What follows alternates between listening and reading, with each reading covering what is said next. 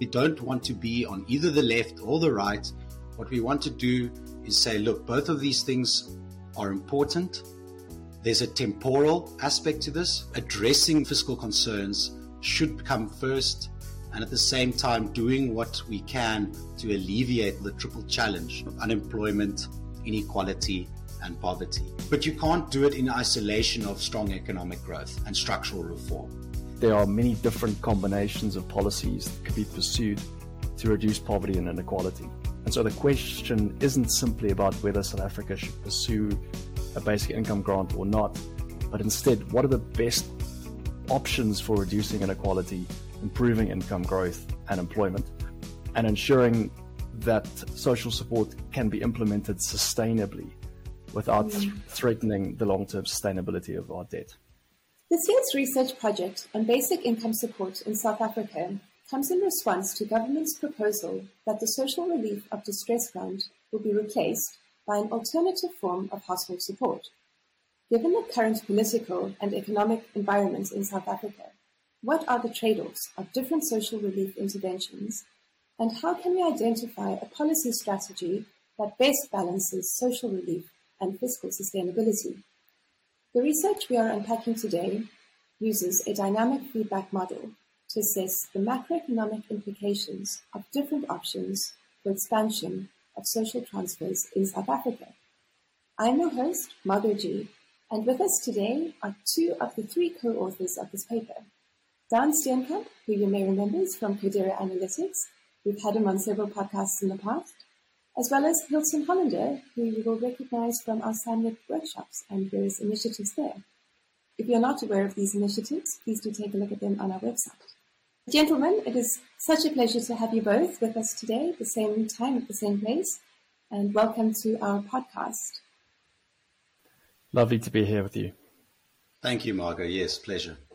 Thanks. So, on the other side of the COVID 19 pandemic, here we are, fresh after the midterm budget policy statement and the SARS deadline for tax returns. Hylton, starting with you, could you paint a picture of South Africa now and what this means for the fiscus? Yes, thanks, Margot. A lot of us are on the same page when we understand the, the tough constraints that are facing South Africa at the moment, significant supply side constraints locally, uh, on top of the overarching international climate, right? There's a lot of uncertainty. We not just related to COVID and the fallout of COVID and the persistence of inflation and the monetary policy responses of the Fed and the ECB and you know big central banks and the Ukraine Russia war, I think South Africa is in a in a very precarious position where we've had a, a persistent stagnant growth for nearly a decade. I think plenty of us would argue and agree that this is a lost decade in the sense that that we've failed on many fronts to create an environment of inclusive growth, and as a result of this, GDP per capita has stagnated significantly. Uh, and on top of this, the fiscal space is, is highly constrained. Um, in that we have a small tax base and we have a already a highly redistributive fiscal system.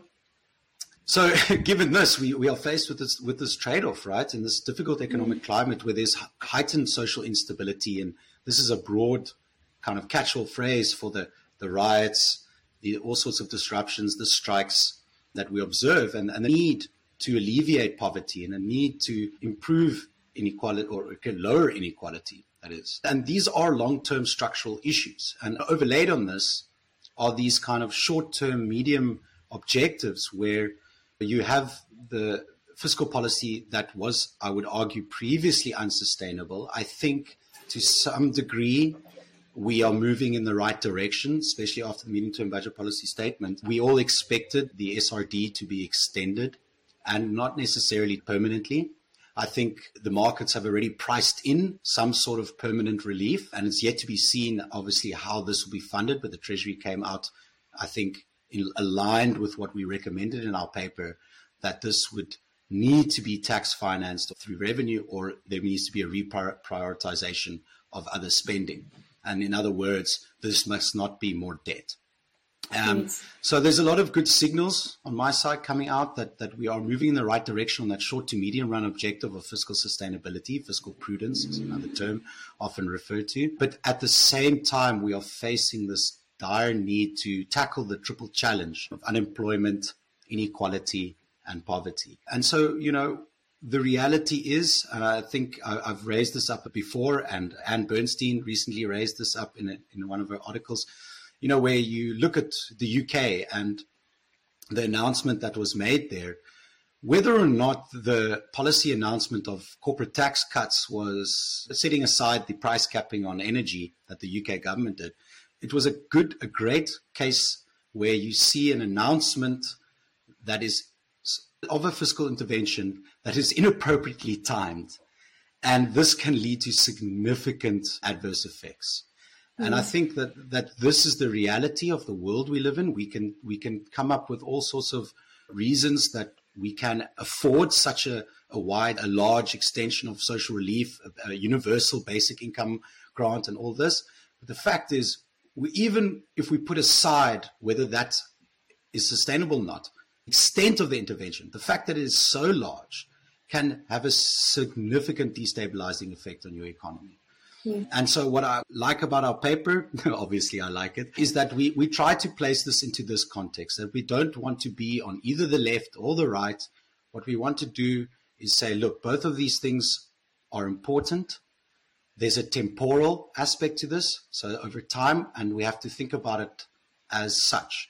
And in this way, we feel addressing the, the kind of fiscal concerns should come first, and at the same time, doing what we can to alleviate that triple challenge. And then as the economy gains strength, becomes more robust, hopefully, yet to be seen on the political front, that then we can start to think about how to address these other challenges in a significant way. Yes, we need to realize where we are in international space and what our role is. is we need to be aware of the effects of these announcements and how this compounds to the uncertainty given all this international uncertainty, work within a local constraint, which, as you say, has been a, like the way you put it, a decade of, um, I think you said a decade of failed growth or something, which is really. A lost decade. Yes. A lost decade, yeah, which is really quite a difficult place to be in. But now, in your technical paper, what I really loved about this was you guys had no hesitancy to go into the numbers and the actual implementation of these policies and what would actually happen. Before we get into that, we begin the paper with a beautiful quote by our favorite Adam Smith. And it says, No society can surely be flourishing and happy of which the far greater part of members are poor and miserable. So, Don, could you tell us a bit more about the purpose of the paper and what your results suggest about the relationship between, as Hylton mentioned, the relationship between inequality, social transfers, and economic growth? Yes, Margot. So one of the points we make in the paper is that there are many different combinations of policies that could be pursued to reduce poverty and inequality. And so the question isn't simply about whether South Africa should pursue a basic income grant or not, but instead, what are the best options for reducing inequality, improving income growth and employment, and ensuring that social support can be implemented sustainably without th- mm. threatening the long term sustainability of our debt. So, the point of using a model as we do is that it can help one assess how different policy settings might affect the achievement of the goals of a particular society. Now, what we do in the paper is we look at the interaction between inequality, economic growth, and sovereign spreads in South Africa. And the intention of the work was to consider whether redistributive fiscal policy might have macroeconomic benefits if they could increase growth and reduce borrowing costs, and so in that way pay for themselves. On the other hand, we wanted also to use the model to inform whether a more redistributive stance of policy might be unaffordable over the long term. So, whether an expansion of grants might weigh on growth if they cause interest rates to ratchet up, and so in that way contribute potentially to fiscal sustainability risk. And if that were the case, this would not be welfare enhancing for the majority of the population in South Africa. And so, what we discuss in the paper is several stylized facts relating to South Africa's growth, inequality, and borrowing cost experience. And our model is explicitly calibrated to take these historical relationships into account when assessing the likely impact of different policy choices. And as we note in the paper, a key impact of South Africa's deteriorating fiscal position has been higher risk premia and higher sovereign funding costs. And so this must be taken into account when you assess the potential impacts mm-hmm. of higher sovereign debt. And so in, in this way, our model allows us to consider both the costs and benefits of different policies and compare them explicitly.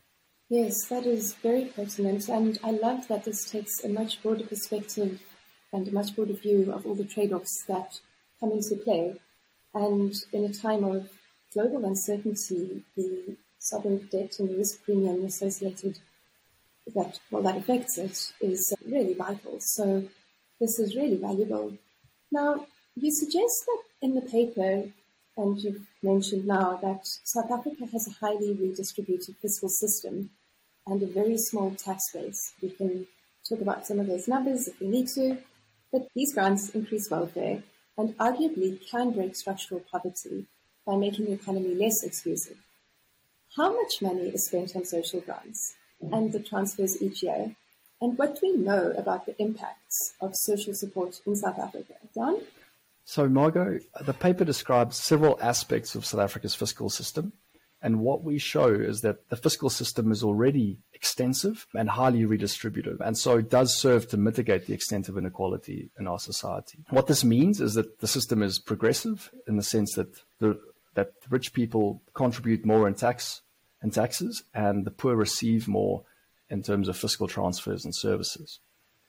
South Africa is one of the emerging markets that spends the most of its budget on social assistance. And there was some nice analysis in yesterday's medium term statement about the extent of spending on what the Treasury calls the social wage. And we spend in excess of 5% of GDP on social expenditures directly that contribute to the reduction in inequality and, and also is strongly supportive of consumption amongst the poor in South Africa. Now, despite the fact that South Africa has a relatively comprehensive social protection system by emerging market standards, there is still a large number of people who are of working age and are unemployed and do not have meaningful social protection in South Africa. That is very concerning and it still shows the inequality that is still emerging after so many years. Yeah. Maybe yeah. if I can just on breaking structural poverty, I mean, we, we don't address this in the actual paper and the model, but this is a reasonable argument to consider. Yes. And for those of our listeners who are interested in the effects of a basic income support on breaking structural poverty, we do have another paper in this research project which discusses that in a lot of detail and we'll be discussing it. So if we're looking then at what this research focuses on, the research question is, given the fiscal constraints, what is the least cost way to implement a social relief program aimed at reducing poverty and unemployment? And like you said, Hylton, in the medium term, has the literature looked at this problem before? And why is this paper so different Don? There is a lot of research that has looked at the implications of a basic income grant in a South African context, but we have a long literature review in which we argue that this literature has focused on estimating the cost of such policies and, in, in particular, focused on static assessments of what their implications would be or the distributional effects would be of such policies. Now, what distinguishes our paper from the existing literature is that we explicitly look at the dynamic and long-term implications of different policy options. So we look at how the, the way that a basic income grant would be funded affects the macroeconomy and interacts with fiscal settings. So we explicitly look at how an increase in taxes or an increase in debt might affect interest rates in the economy and as a result, economic growth. Now, we are able as a result to compare a range of different policy options and carefully assess the macroeconomic costs and macroeconomic benefits of different policy options. And what we do is we don't take a stand on what the, the appropriate policy is. We consider the range of policies that have been debated in the South African context. And we provide an assessment based on a calibration of historical relationships between the macroeconomic variables that I've described, the fiscal settings, and the outcomes that we've seen in terms of employment and income. And we provide an assessment of the costs short and long term and the benefits short and long term in a South African context. Awesome. So if I can just also add in there on the kind of, on the value added of, of our approach is that this is explicitly a, a, a general equilibrium framework. So effectively, this is capturing important feedback mechanisms from fiscal policy announcements, for example, or proposals. Um, and what this means is that, and what's different from other studies on South Africa, is that we ex- explicitly take into account the behavior of households and firms in the economy. And that in the sense that they are forward looking, that they anticipate how debt funding would actually imply maybe future taxes or how debt funding would raise borrowing costs, which spill over into borrowing costs from the sovereign into the rest of the economy. And this applies as well for businesses. We specifically take a look at two different types of households, what is referred to in the literature as hand to mouth households or rule of thumb households or poor households versus rich households that have access to finance. And effectively, this is one way how we capture feedback mechanisms and the trade offs of redistribution. Finally, the other aspect is how the monetary authority will respond. I think this is crucial to our understanding uh, in a macroeconomic context.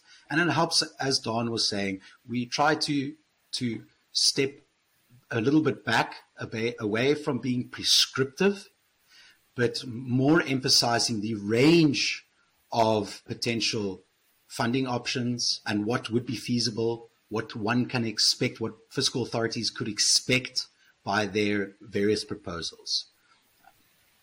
Okay, very interesting. So, when you look at how you model these various options of how this could be funded sustainably, we looked at three different scenarios. Could you tell us about how you chose those scenarios? Hylton.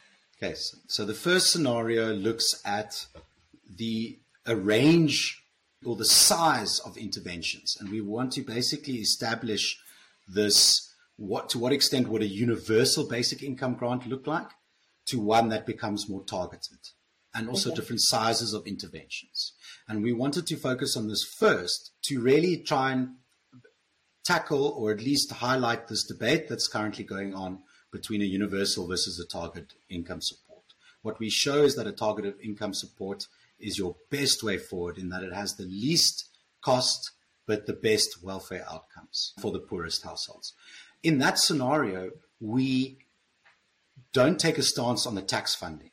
What we do is we say, given the historical way that government has gone about using their fiscal instruments, all right, we leave that as is. So those who are interested, you look at the table, you will see that you know value added tax, personal income tax, and corporate income tax are all adjusted.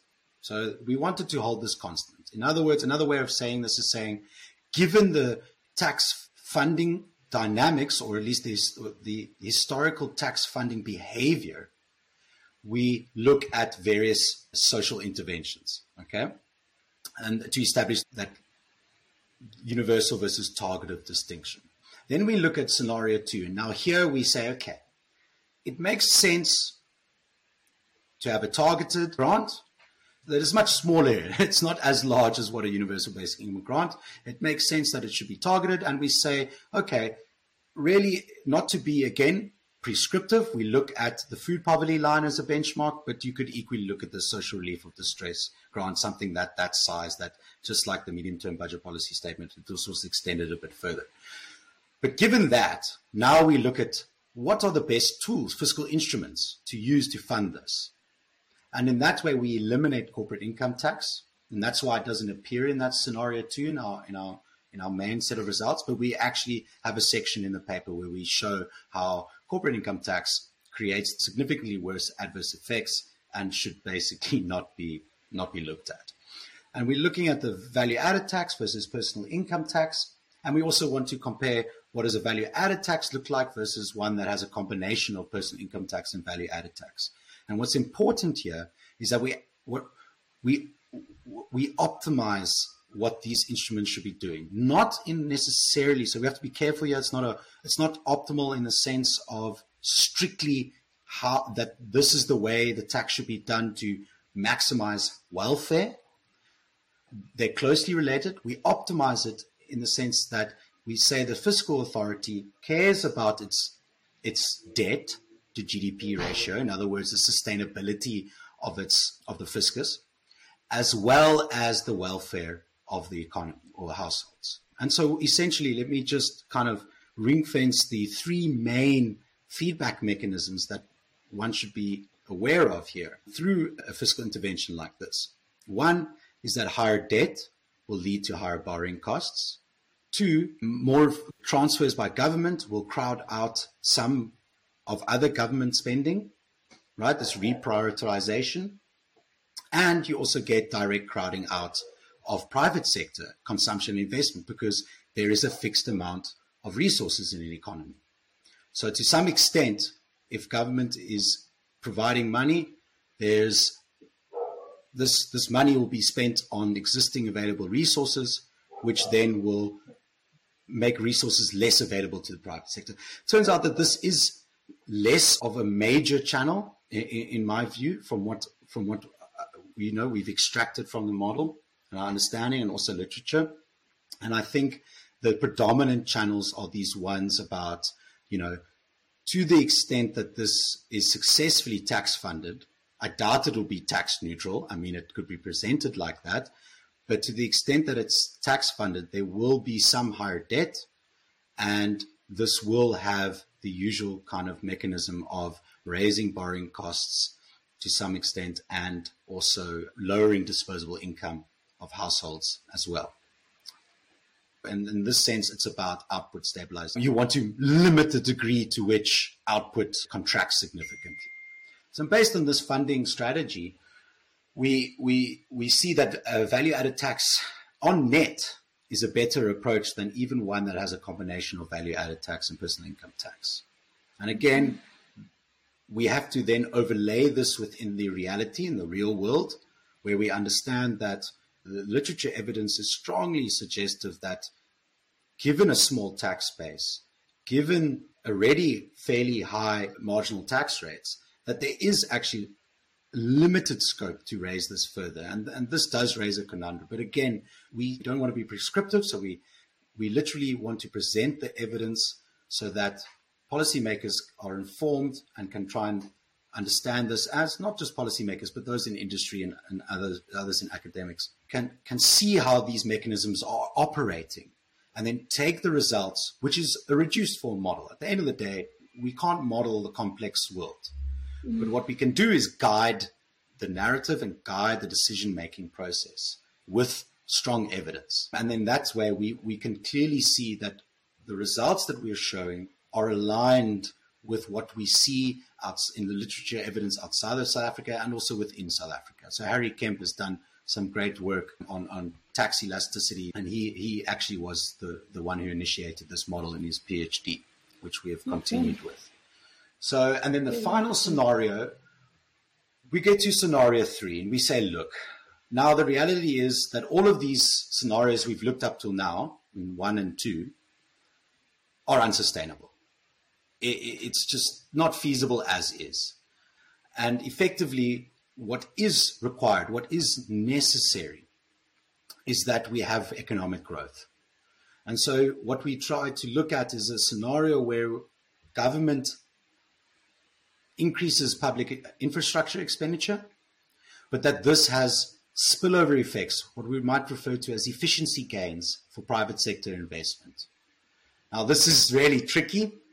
we can't say that this would happen for certain, but if we take the stance that if those kind of constraints, like the electricity supply capacity that we currently have, are dealt with, and you have the economic growth, you can actually achieve the fiscal redistribution or the social transfer that you would want. So you can do it, but you can't do it in isolation of strong economic growth and structural reform. And that's what we, that's the main, I'd say the main, main point that we, that we really have to stress in this paper is that none of this is feasible without economic growth. And that's it. And, and we have to re- remove those structural constraints on the supply mm-hmm. side. This is not a demand side thing. This is not a, you know, all the money is sitting there and people just aren't spending it because through some kind of precautionary savings. This is, there are significant structural constraints. And without taking that away, we won't be able to actually implement any of these policies sustainably. We have to look at these things holistically. But when you say it's not fiscally or it's not financially sustainable without that third option, I'm just thinking with taxes on the minds of business owners at the just having had the SARS deadline for tax returns, how much would your average taxpayer be affected if this were to be funded from the taxpayers? The numbers off the top of my head are not are not here, and I think look, I mean, look, it's a relevant question, right? Margot, so we present a there's a table in the paper in which we present some simple sums that try to tackle this exact question. I think it's important to note that it's it's hard to generalize the impact to the average taxpayer because of the progressiveness of our tax system and the fact as a result that different taxpayers will pay different amounts of tax for given change in, in, in a tax policy. But our simple sums calculations show that if you were to spread the costs of an expansion of the SRD across the tax base, this would imply a an increase in the amount of tax that an average taxpayer would pay of about 6,000 Rand a year or about 500 Rand a month. Of course, this is going to be an inaccurate estimate given the caveat that I mentioned. But I think it is important to note that the amount of extra tax that will be required to finance an expansion in social grants will depend not only on the macro context, but also on the, the detailed specifics of the program and the financing approach that's followed. But the exercise was meant to demonstrate that uh, the more extensive an increase in social support would be, that there could be very dramatic increases in the amount of tax that's required to finance such expansion, and that the likely macroeconomic consequences of very large increases in either VAT or personal income tax would, would inevitably have meaningful consequences for growth and borrowing costs. This has to be coordinated, as, as Hylton mentioned, with significant growth policies and tackling these big issues like infrastructure and education and all these, all these things that we have spoken about. So cannot be looked at in isolation. I think this is really a fantastic piece of research that you all have done. Tell me, Dan, is there anything, or what did this research not do? And what is the room for future research? I know Hylton mentioned something about looking at how distortionary the VAT tax system could be, but what, in your opinion, is future directions for research? Well, I think there, there are two big issues for me. One is that we focus on considering only the policy combinations that have been discussed in the public debate around the basic income grant we haven't explored what the optimal policy might be for reducing income inequality and reducing poverty in South Africa. So I think an, an, assessment of the optimal combination of different policies that would sustainably achieve improved social relief would be a really valuable contribution. Then the other for me is that there could be a lot more that could be done to understand the nonlinear relationship between public debt and interest rates and borrowing costs. This relationship is nonlinear and so very difficult for us to model with a great degree of confidence. And that relationship is really important in the context of our model because higher debt in the model does contribute to a weaker exchange rate and as a result, higher inflation pressures. And the, the more accurately one can capture that relationship, the more confidence we can have about the sustainability of the policies that we consider in our scenarios. Yes, and thanks, Don. And, and, maybe I can punt Don's work a bit. He's been doing a lot of work on the premium, and South Africa is an interesting special case. So, for those who are interested, this is a definitely a low hanging fruit to investigate South Africa's term premium structure and w- what are the driving mechanisms there. Okay, so just a hat tip to Don and his work. I think another important aspect of the future work that we that we discussed actually at quite length and, and started to work on, but was difficult to incorporate given the, the difficulty of quantifying it and, and lack of literature even internationally on how improvements in social stability can have positive effects on the economy. And in this respect, what we intend to do in future work is to try and incorporate a channel where through transfer system that has a positive effects on social stability can reduce fiscal costs and macroeconomic costs. Fiscal costs on the one hand, because credit rating agencies typically look at political risk and socioeconomic risk in how they perceive the future of the economy and the ability of the government to, to repay that debt, right? So by cr- creating a more socially stable society, you can reduce that risk. I think that's on the margin, and this would unlikely kind of change our results, our main conclusions of our paper. But I think it's important for us to understand this mechanism because there are certainly positive effects, especially in the long term, on social cohesion. South Africa is highly fractionalized at the moment, and this is a significant mm. constraint on our ability to move forward. And then on the, on the other aspect, on the direct macroeconomic costs, you know, the protests, strike actions, riots, these are typically in response to unhappiness, right, about the life, life livelihoods of, of individuals in the country. And, and extending grants can alleviate that. And I think that is an uh, important channel to consider when we're discussing the trade offs between fiscal sustainability and the welfare of, of poor households. And I think before we can get to what Don mentioned about the optimal policy, in a, in a welfare sense, in a strict modeling sense, and this nonlinear debt profile that, or the link between, you know, debt and the risk premium, we need to try and think very carefully about this channel before we can move to those other two. And we hope to get onto this work next year and provide some insight here because there's very, very, very little literature or evidence in this area. Very interesting. It's a good heads up for any future researchers and you know where to contact Hylton and Don if you need to. Thank you so much. Is there anything else you'd like to add? Nothing for me. No, other than thanks, Margot, very much for inviting us. It was an absolute, absolute pleasure. My first podcast, and I hope to to do many, many more and improve. So we look forward to having you with us. It has been a lot of fun, and my Thanks goes to you both, especially for giving us the time and sharing all this insightful research and great ideas.